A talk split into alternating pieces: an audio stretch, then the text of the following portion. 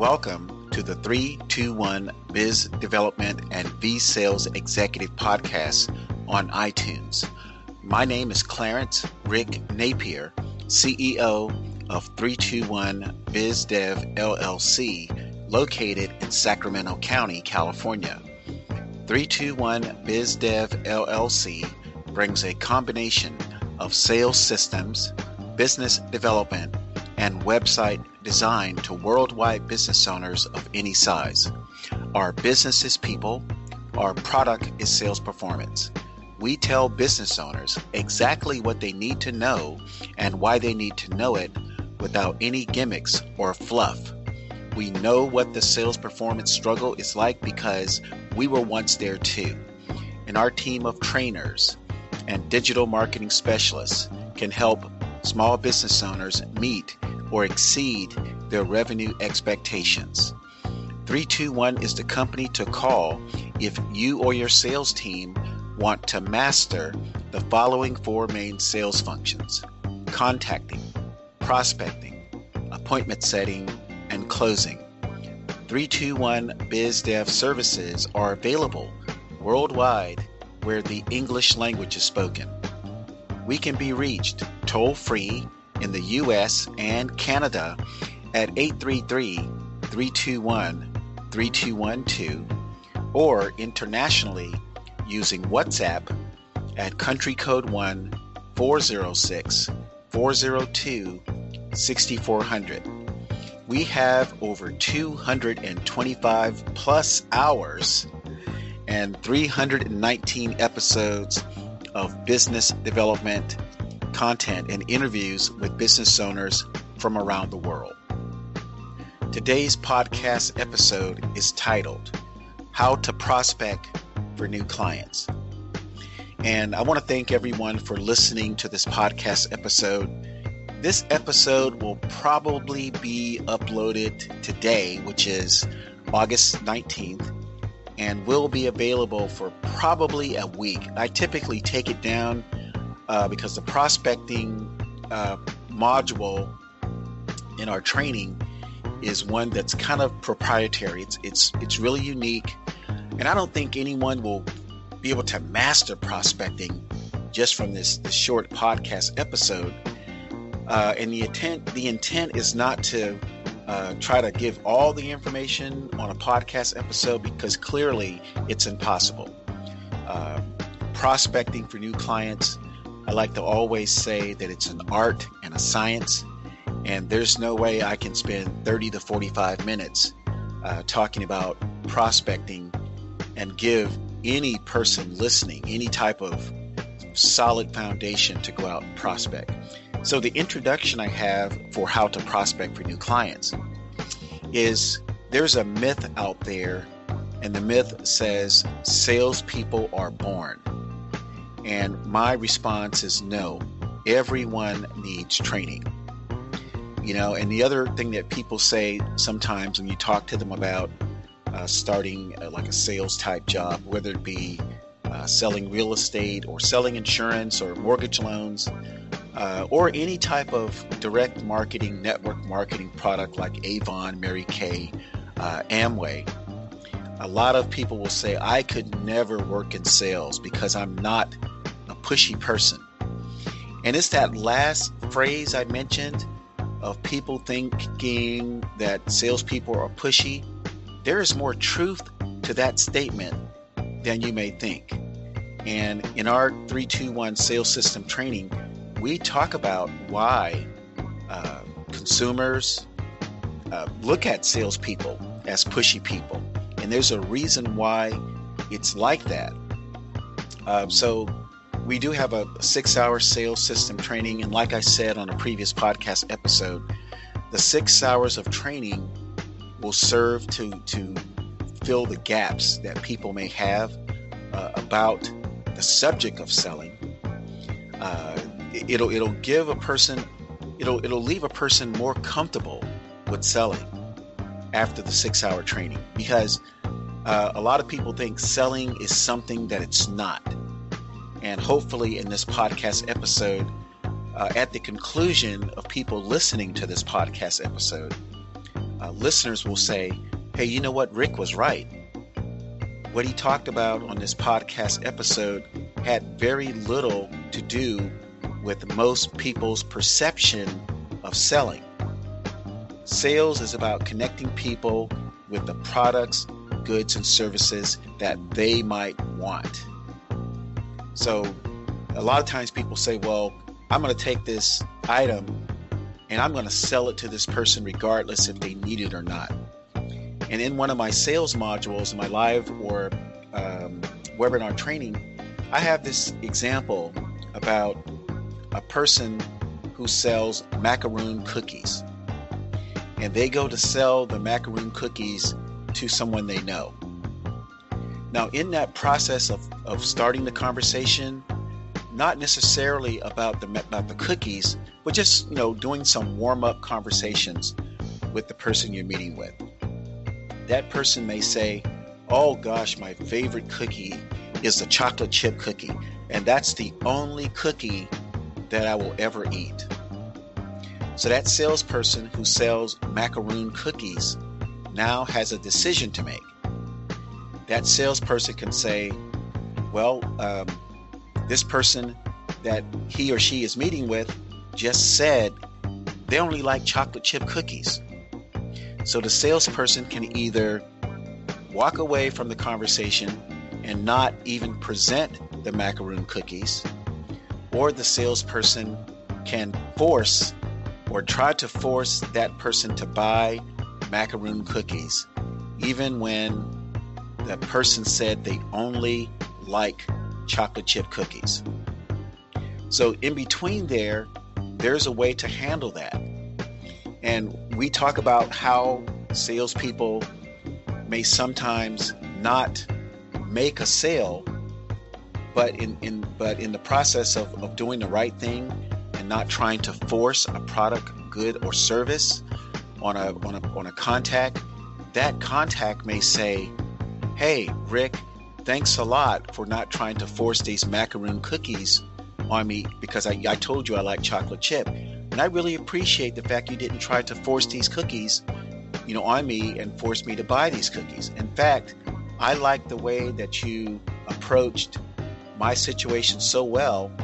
I know five people who love macaroon cookies, and I would love to refer you to these people who like macaroon cookies and let them know that the way you treated me as a chocolate chip only cookie lover was excellent. And they feel good about the fact that you did not try to force them to buy the macaroon cookies. So, sales has two parts. And believe it or not, regardless of what you think about sales, most people are, are in one of those parts. So, the first part of sales is you are selling the, the product or service.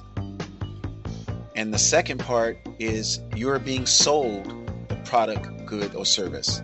So I like to tell people anytime you sit down with someone to buy a car, to buy a cupcake, uh, to buy a shirt, to buy a pound of coffee, to uh, go to a restaurant, you know, to, to buy a trip, you know, a, a cruise line trip, or to, to buy a vacation package, or to buy a timeshare you are in one or two of the sales uh, components. You're either being sold to or you're doing the selling. So hopefully that will make people more comfortable because many people have bought a ton of stuff before. You know, in a sales situation, sitting right across the table or the desk, you know, with, with that with that company owner or that salesperson. So let me talk about my journey in, in sales, and this will be very, very short because my journey was a long journey, but I don't want to, you know, bore you with how I got in sales, but I'll tell you the highlights. My journey into sales began when I was working as an operation manager at a Fortune 500 company in Los Angeles. And I was supporting the sales department in in, in their uh, mission to go out and sell group health insurance to large companies. So I worked as an operations manager, customer service manager at a company that that had healthcare employer accounts for large companies like several universities, uh, large department uh, store chains, um, utility services companies.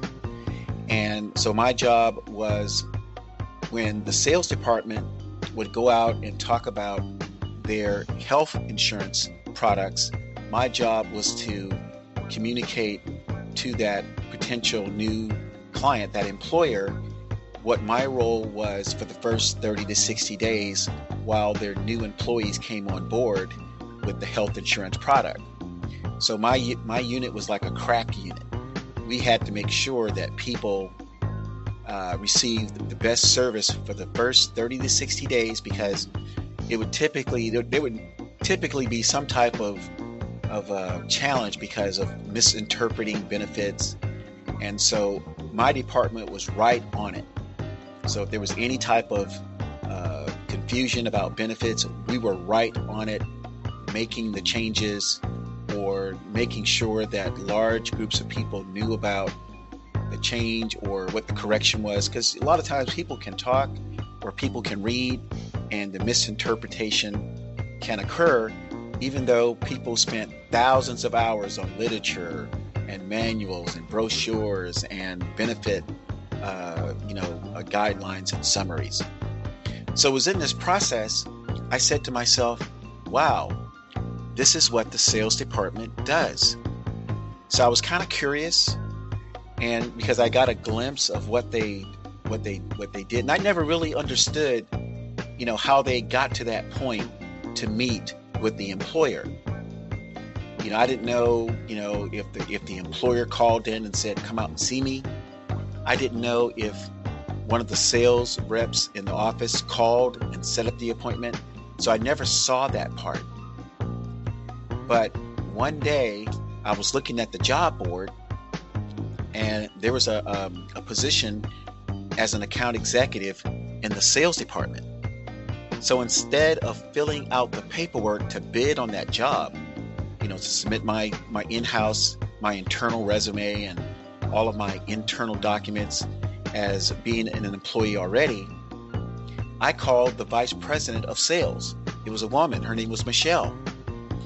And I said, Michelle, you probably don't know me well, but I am one of the managers that comes out and talks to the employers uh, when you're, you know, doing your your sales um, uh, presentation to the employers.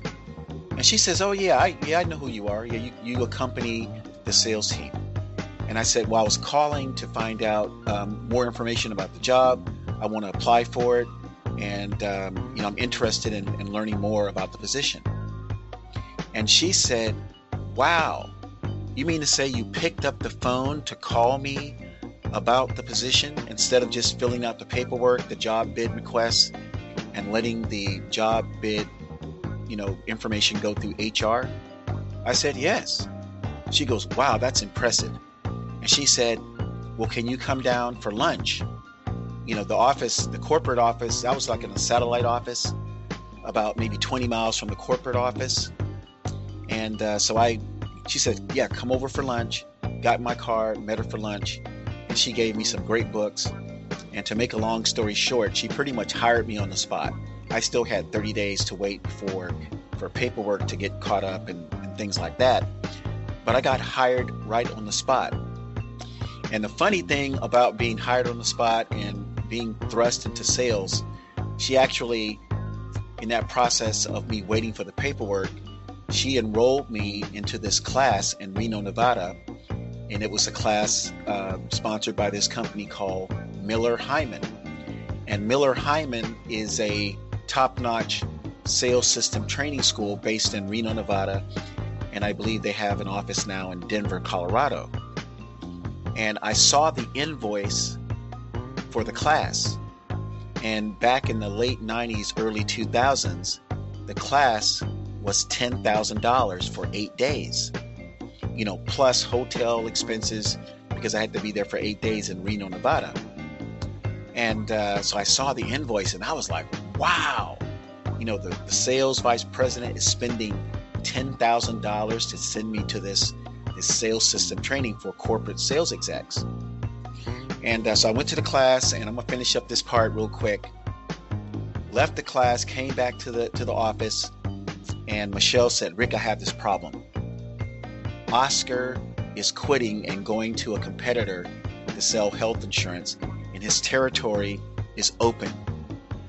Now, Oscar covered Pasadena, California, and most businesses along the 101 freeway all the way to Ventura County. So Michelle said, Rick, I need you to get in the car and I need you to uh, just go out and meet with uh, Oscar's clients just to make sure everything is fine. You know, introduce yourself, tell them you're the new sales executive for Northern Los Angeles County and Ventura County. So, in the process of going to Ventura County, I left um, an employer, uh, a radiology employer who had about 75 employees. So, I stopped by the County of Ventura office, and this is a, the office that that um, you know it was the it was the county offices, so they provided all the county services for Ventura County. So to make a long story short, I went in to meet with the benefit officer to at least say hello. She wasn't available. Got the card. About six weeks later, she said, "Gosh, you stopped by. I got your information. Can your team come by?" So the team from Huntington Beach, and I was new. I was probably maybe four months into the job. So the A team showed up from Huntington Beach. I was new. Um, so we met with the employer, the county of Ventura, and I just sat back and watched the pros, you know, operate. I, I said to myself, "Wow, I'm going to see how the pros do this." Well, unfortunately, the pros didn't close. So Michelle said, "Well, Rick, since you made contact with this employer, you get to go back in two weeks just to see if we can if we can make it happen or not, we'll just shut it down and we'll just uh, move on to another company. So I showed up at the county of Ventura, and I said to myself, based on the training I had at uh, Miller Heiman for eight days, I said to myself, we don't know anything about this employer. The A team from Huntington Beach pretty much talked the entire time. So I said, let me try something different. Let me try something different than what the A team did, I must add. So I went in and used the training that I that I got from Miller Heiman. So I came in with about three sheets of paper, and Barbara, who was the the benefit officer, we were in this nice office. I mean, it was like nice, intimidating uh, mahogany uh, office conference room. So I said, Barbara, um, we were here about a month ago and I didn't get a chance to really learn anything about the county. So I have a few questions to ask you about what's happening with the county, what's going right, what's going wrong, you know, what would you like to see fixed if it was possible. So to make that long story short, Barbara said, she talked to me for about 45 minutes and she said, Rick, have you had lunch yet? And I said, no, I haven't. It's like 11 o'clock. And uh, so she was gone. She came back 30 minutes later, and she came back with a $500,000 check. And she had signed the application to begin offering health insurance with the company I worked for. And I was just thrilled. And she said, Rick, I want to thank you. You asked me more questions about the county of Ventura than your than the other team that was here a month ago. And you did a great job. So went back to the office, kind of kind of nonchalantly, and Michelle said, "Well, how did it go?" And I said, "Well, it went okay." And she said, "Oh, okay. Well, what's next?" I said, "Well, here's a check for five hundred thousand dollars, and we got the business." So Michelle was thrilled. I made a bonus. I got a trip, uh, a three-day weekend to some nice, uh, like um, recreational, uh, you know, spa place. and uh, it was so cool. Now, the, the other funny thing about it, when it came time to renew the contract with the county, the first stipulation to renew the contract was a great price. We, we, we want to maintain uh, a relatively fair price to renew. And the second stipulation was we want to continue working with Rick Napier. If we don't get to work with Rick Napier, we're not doing it. And I wish I would have kept that letter you know, that letter would have been probably 20 years old now. but I wish I would have kept that letter. So, so that's my journey into sales. It's a longer story than that, but that's the short version. So let's get back to uh, how to prospect for new clients. And I still have some information to uh, introduce to listeners. And like I said at the beginning, you will find out that sales is not what people think it is. Uh, sales is not about pitching that product for, for an hour and a half straight and then crossing your fingers, wondering if that person's going to buy. That's like 1960s, 1970s type selling. So, who is most likely to work in sales? And it's not always who you think. I will say most people who want to work in sales, they want more than the hourly wage type job. Uh, they want something that uh, that where their efforts are compensated based on what they've done. So if a person is out, you know, moving products, goods, and services, and let's say that product, good, and service or, or service has a price tag of five hundred thousand dollars, then that person is is is basically telling the truth, saying, "I just did something that moved five hundred thousand dollars. How much will I make?" And a lot of times, moving five hundred thousand dollars will pay uh, a salesperson somewhere like $10,000, $15,000 just for that one transaction. The next uh, person who is most likely to work in sales are people who are at least 51% confident in themselves. And I, I, use 51% because most people, when they start, you know, looking at sales, they're not sure if they have the confidence. So 50-50 would be a fair uh, assessment or a fair self-assessment for some for people. If you're not sure that you can work in sales that you, that you would succeed in sales, being 50-50 is just fine. So I use the number 51% to just just to indicate that this person is just a little bit more sure about working in sales than maybe most people. And people who want to work in sales, they typically have the personality trait that they don't succumb to peer pressure. In other words, the least uh, smallest rejection, they don't crumble. And I'm not saying they don't feel bad about being rejected, they just don't crumble. They don't say, Oh, I'm giving up, I'm jumping off the freeway. You know, they don't do stuff like they basically said, Okay, wow, that person said no. Okay, wow, maybe it's maybe it was me, maybe something I need to learn. Um, people who typically work in sales kind of have a slight ego. Um, and that ego is basically they like to be heard. They're not obnoxious, they're not arrogant per se. Um, but I've seen people who are like that, and to me, it's nothing wrong with that. People, that's why there are 16 different personalities out there, people.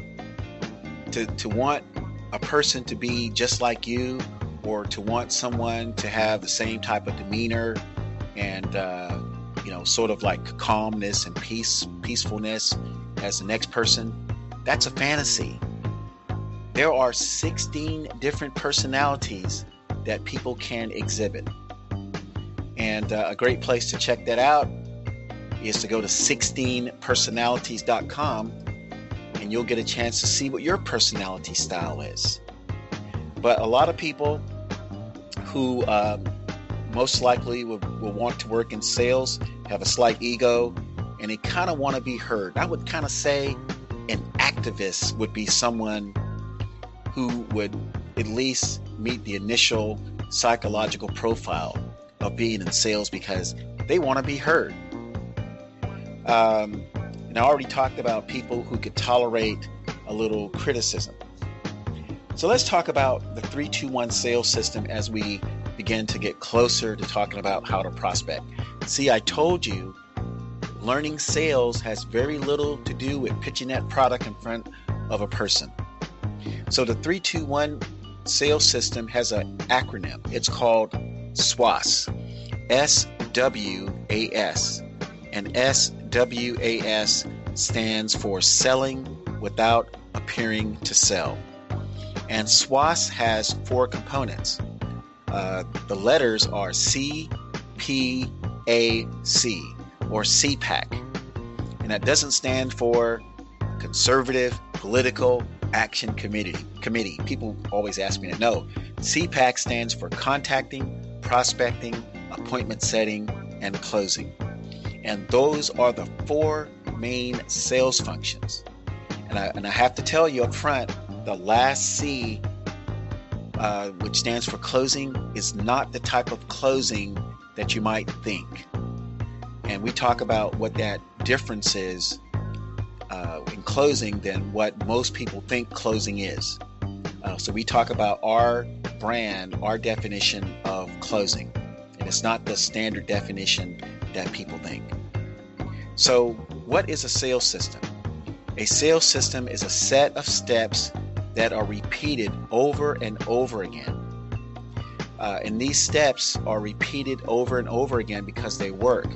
One of the problems people have with sales is that they'll try something and they'll say, Oh, I didn't get the business, so I'll try something else. Oh, that didn't work either, so let me try something else. And what will happen is that a salesperson will end up with sometimes know, six, ten different ways that they try to sell. And without some type of uniformity with the sales system, that person will, will never build any continuity or um, uh, conformity in their selling because they, they've always tried something different every time they go out. Uh, having a sales system and repeating those steps is great because when you repeat those steps, you go through something called the learning curve. The learning curve is similar to riding a bike. When you first rode a bicycle, you didn't get on that bicycle and, and ride it perfectly when you started. You fell down, you ran into a pole like I did when I was like four or five years old. And eventually, over a period of time, weeks or months, you became comfortable with riding that bike. And that's what a system is. A system example or I got two examples here.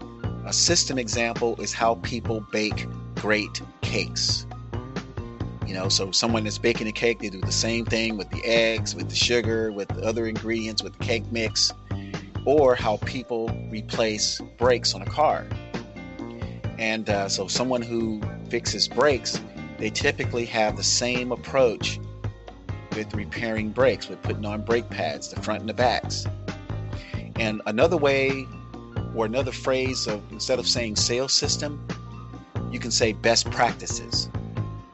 So let's move closer to prospecting uh, as we begin to get deeper into it. Again, like I said, prospecting and selling, it's not what people think. So here's another phase. Prospecting is one of four steps. And like I mentioned, CPAC, C P A C, uh, prospecting is the second of the four steps. Prospecting is similar to people prospecting for gold. You know, prospecting is like searching. And when you search, you know, you search until you find something that you're looking for. And that's the history of, here in California. That's why we have the San Francisco 49ers.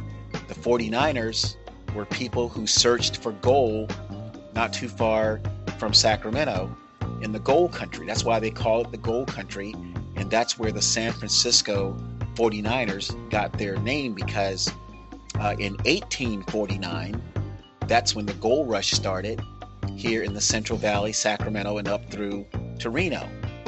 So that's a little uh, uh, trivia uh, for you. See, salespeople are seeking people who are good matches for products, goods, and services. Salespeople are not seeking people who are not good matches for product, goods, and services. So the implications that the product, good, and service must have something to offer to buyers, uh, something greater to the buyer that's equal to or greater than their money. Very important, very important concept. So when you're offering someone something, like a product, good, or service, a buyer is looking at that, you know, like a, something costs $100 or $1,000. They're looking at that does this product have equal value to my my $50 or my $1,000? Or is the value even greater than that? Okay. The value seen by the buyer must be real, it must be measurable, or that value must have an emotional contact or an emotional connection. So I pur- purposely went off track and I went to the last letter of CPAC, which is closing. So when I mentioned uh, the buyer, what the person is buying must have um, real measurable value, or the value must have an emotional connection. That's actually the C, the last C in CPAC. So let's get back. Let's get back on track. It is so easy to get off on track. Get off on track with, with selling. So why is learning how to prospect so important? Prospecting is 70% of the sales activity. And that 70% activity is called effort. I think I mentioned that word earlier. The remaining 30% of the sales activity is called the task. T A S K. It's the task activity. So the effort activity is the prospecting part, which is on average 70%. It could be higher for some industries, it could be lower for attorneys, plastic surgeons, uh, dentists, but the average is about 70% of the total. Listen, please listen. That's the total sales activity is prospecting. The other 30% on average is performing the task. And those tasks are the actual um, fulfillment of the product, good, or services. And that fulfillment may be fixing the teeth, you know, doing the books as, as a CPA would do, or uh, going to court as an attorney would do, completing the life insurance application and submitting it, um, writing up the paperwork in a real estate transaction after the person is hired, the salesperson. So, the reason why I wanted to bring this up is because people fail in sales because most sales organizations focus, I would say 90%, not, I'm going to put a number to it. 90% of sales organizations focus only on the task activity. And that's why you have so many people failing in sales because they have never learned how to prospect. They've never used a sales system. So when a, when a person is, you know, in sales, the only thing they know is how great their product is, how great their service is. And you know, for people who do uh, enroll in our 6-hour sales system training, you will find out that's not on the consumer's mind uh, initially how great your product is, how great you are as a salesperson, how great the dead presidents of, of the companies, you know, were, you know, 100 years ago, you know, the great technology you have, that is not on consumers' minds at first. So when salespeople do not have uh, or put enough time in the effort side and focus mainly on the task side, that salesperson prospect engagement results in that salesperson talking way too much. And again, if people enroll in the six hour 321 sales system training, you will see exactly what that's like. And when you sit to that training, if you've been in sales before, you'll say, Oh my gosh, I am guilty of that crime of talking way too much. So, as I get closer to uh, talking about prospecting, before I dive into more prospecting detail, let's discuss the role of social media and prospecting. Social media has very little value in learning how to prospect and how to prospect for new clients. I know some people are sad to hear that. Some people are saying, well, I can just go on Facebook, or I can just go on Instagram, or I can just go on, uh, WhatsApp, well, Twitter and, and, and prospect. I will tell you one thing people will have a better chance of connecting with new clients with technology if you do podcasts. That is like a thousand times more effective than just posting your video, posting some type of image. And social media does have its place, but it's in the single digits. It's like one or two percent of uh, being effective, and it's, it's it's just way the numbers are way too low for a salesperson to count on being successful just using social media. Real estate agents found out about that.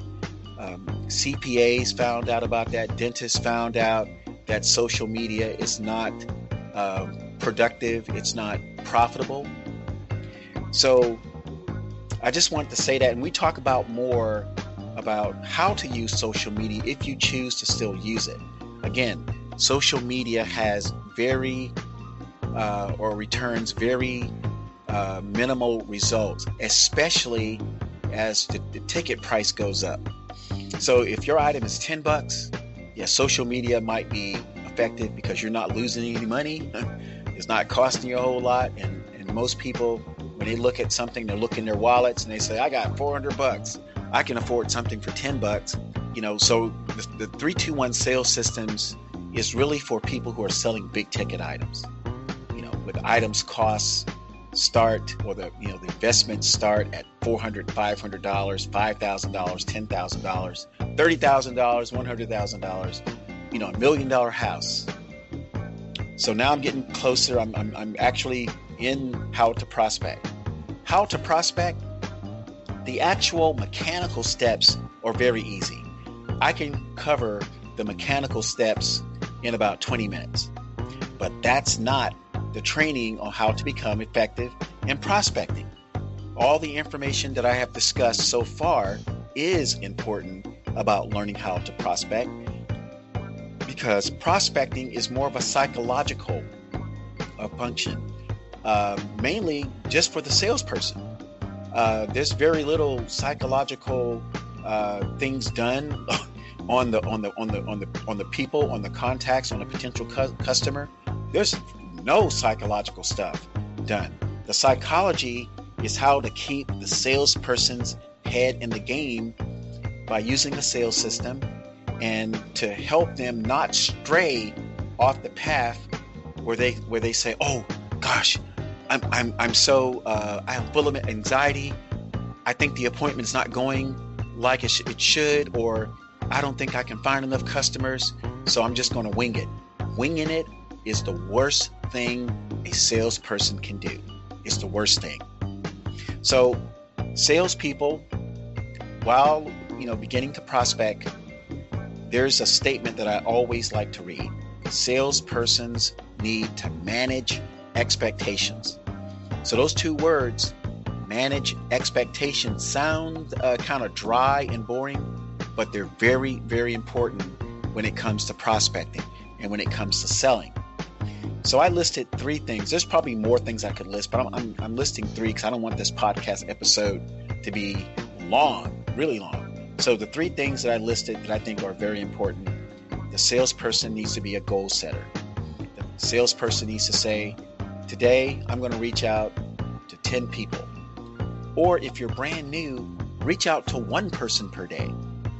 You know, if you're working direct sales, network marketing, you know, have a set a goal to reach out to one person or two people today, and then applaud yourself, congratulate yourself when you do it. Uh, if you're selling other products or services, you know, set a goal to reach out to 10 people or 20 people. The next goal is to establish how much money you need to make to make working in sales enjoyable and pleasurable and so that you can meet your financial obligations. So if you need to make $2,000 per month or $5,000 per month or $10,000 per month, you need to you need to say write that down. You know, you know, Mike needs to make $10,000 per month. And then based on the number of people that you will contact and prospect, uh, you know, we will show you how to make that number work and adjust it. If you need to make $10,000 per month, we'll show you how you may need to increase the number of contacts. Not something out of uh, out of you know like really spacey or freaky. It just may be you need to increase it maybe by five, you know, 20 per week.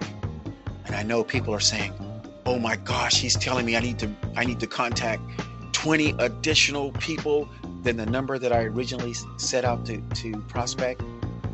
Yeah, it's sales, and you will see, especially if you take the training, that 20 additional people, let's say you wanted to reach out to 30. And I say, okay, Mike, let's get that number up to 50 per week. Based on understanding what a sales system is, you'll be cool with it. You'll say, oh, okay, well, let's go 60. You know, now that you know, or when you know what a sales system is, you'll say, okay, I see why I went I had to go from 30 to 50. Or maybe I wanted some cushion, so I'm just to set it at 60. And if I overdo it, great for me. You know, overdoing it and um, exceeding your goal is way better than not exceeding your goal or meeting your goal. And the third thing uh, about managing expectations, you will begin to grow your confidence. You will see that the people out there that you want to talk to, that you want to prospect, are not mean and evil. Like I first thought when I was just getting into direct marketing, you know, uh, just when I was getting into one of these uh, network marketing businesses. I thought everyone was mean and evil and they hated my guts. And it's easy to feel that way if you just start listening to your friends, you turn on the news, and you know, it's very easy to psych yourself out of success. So, the second item in this this section is who needs your product, good, or service the most. The third item is who can afford your product, good, or service. So, someone needs someone must want your product or service or need it, and can they afford it?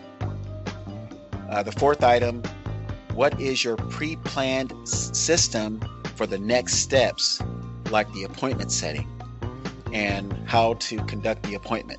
I call that the interview. That's part of the last C, that's part of the closing.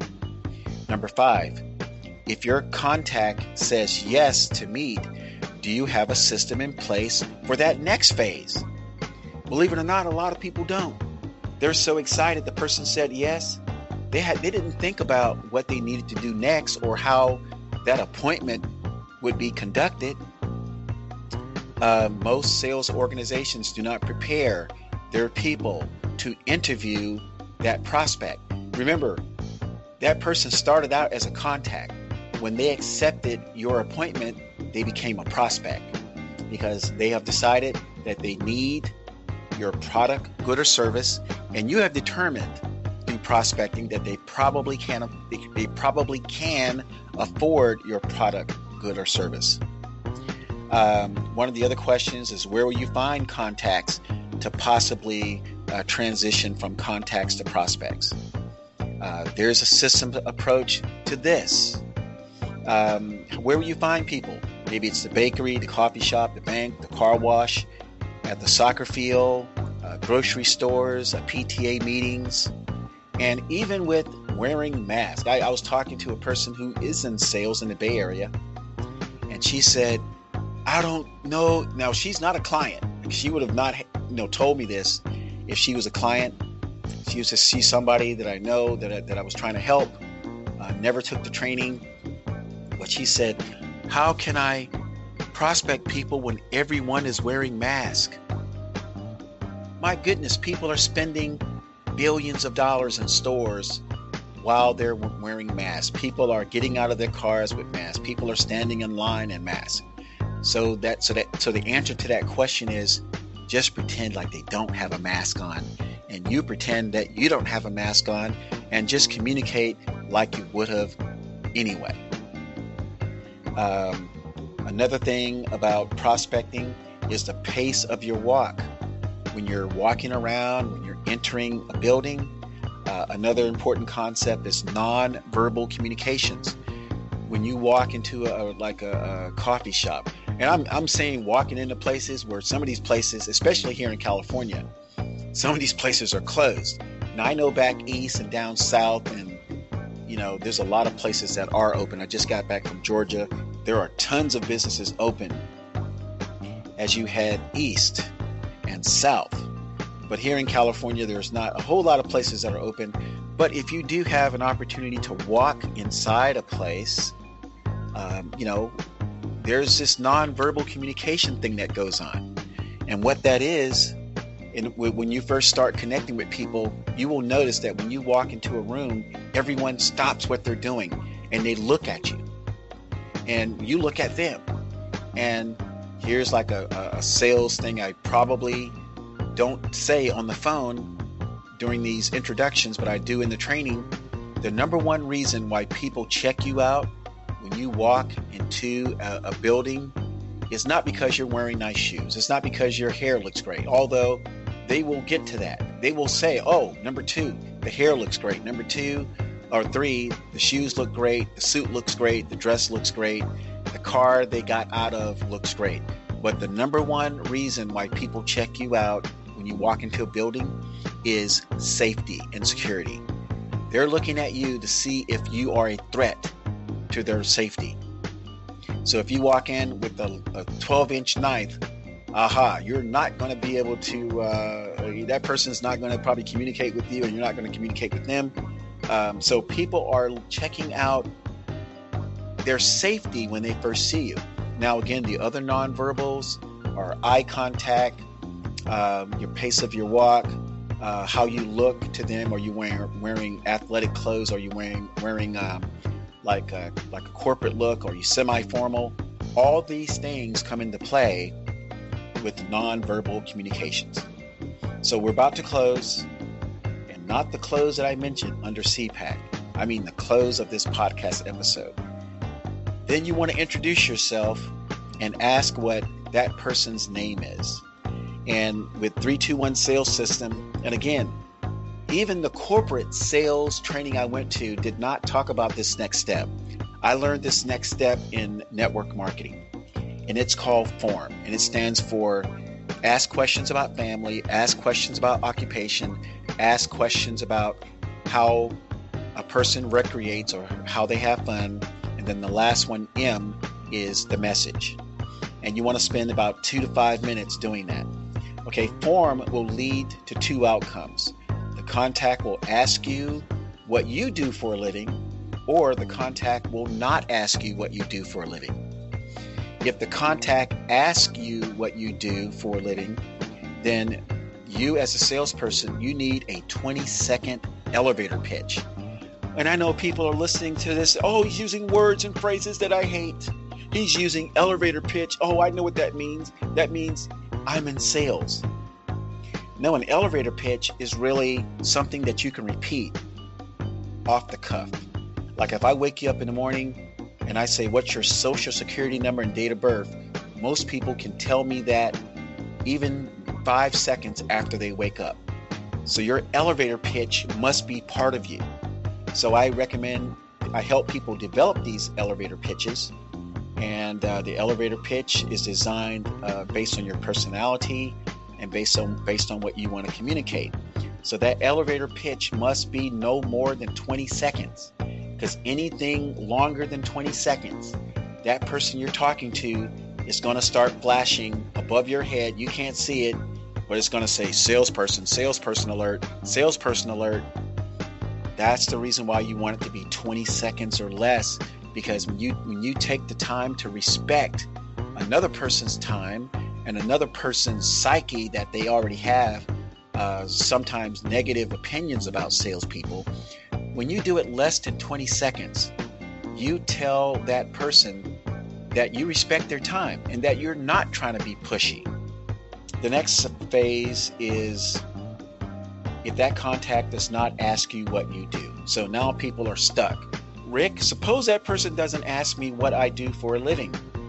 Then I like to use this thing called the Columbo approach. Now, if you're younger, like younger than maybe 30, you probably don't know who Columbo is. It was a show on TV. I was I was a teenager when this show came out. It was like in the 70s and 80s, I think. And I used to love this guy, how he acted. His actor was Peter Falk. I think he died.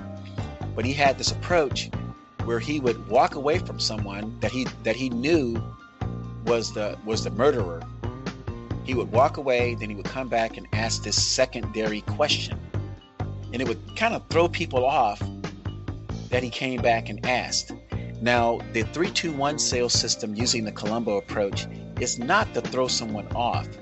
It's really to confirm something. And again, you got to be in the in the sales system training class to learn what that is. But when a person does not ask what you do for a living, we use the Columbo approach.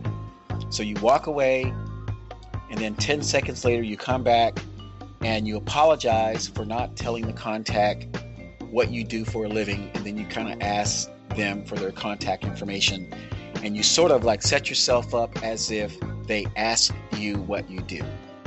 As we close this podcast episode, as seen, as you may have as you may have heard, you didn't see it, as you may have heard, selling has very little to do with pitching that doggone product, good, or service. Uh, most of selling is making introductions, asking questions, and listening to the person. You can't talk most people into buying. Only 7% of people that you meet with can be talked into something, but that's very painful. You have to be like, you know, a serious, you know, combat vet to take that many arrows to your psyche to go through that many people only to get 7% of the people you talk with or meet with to buy.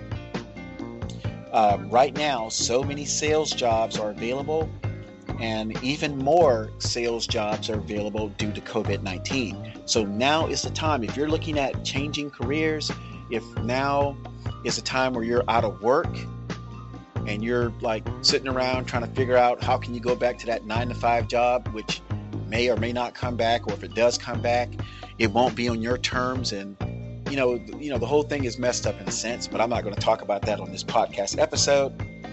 Now is the time to perhaps look at working at a company and learning how to move that company's product, good, or service. And then finally, most small business owners that you may, you know, get interviewed with they don't know how to sell either. Okay, just just you know, if you work if you're working with the company and that company owner owns a doggone thing, and that company owner he he he or she uh, has a product, service, or, or good, it does not mean they know how to sell. Most business owners started the business because they wanted the profit from the sale, but they don't necessarily know how to perfect the, the sales system. They don't know how to use or get their their salespeople to become proficient in selling. So small business owners desperately need salespersons who do know how to prospect and who know how to sell using a sales system. So, if you are a white collar small business owner and this podcast episode addresses a concern or situation that you're going through right now, please do not hesitate to call me at 833 321 3212 if you are in the US or Canada, or internationally using WhatsApp at country code 1 406 402 6400 to see if 321 BizDev LLC can help you find a winning solution.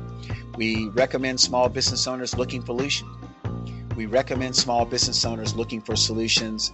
Uh, visit our website if you are an accountant, a CPA, a dentist, a plastic surgeon, or an insurance broker, we do have uh, questionnaires that I will ask you to complete, and then we'll call you back and give you a free 60 minute consultation based on the information that you provided. We hope you have enjoyed today's podcast episode. Make it a great day.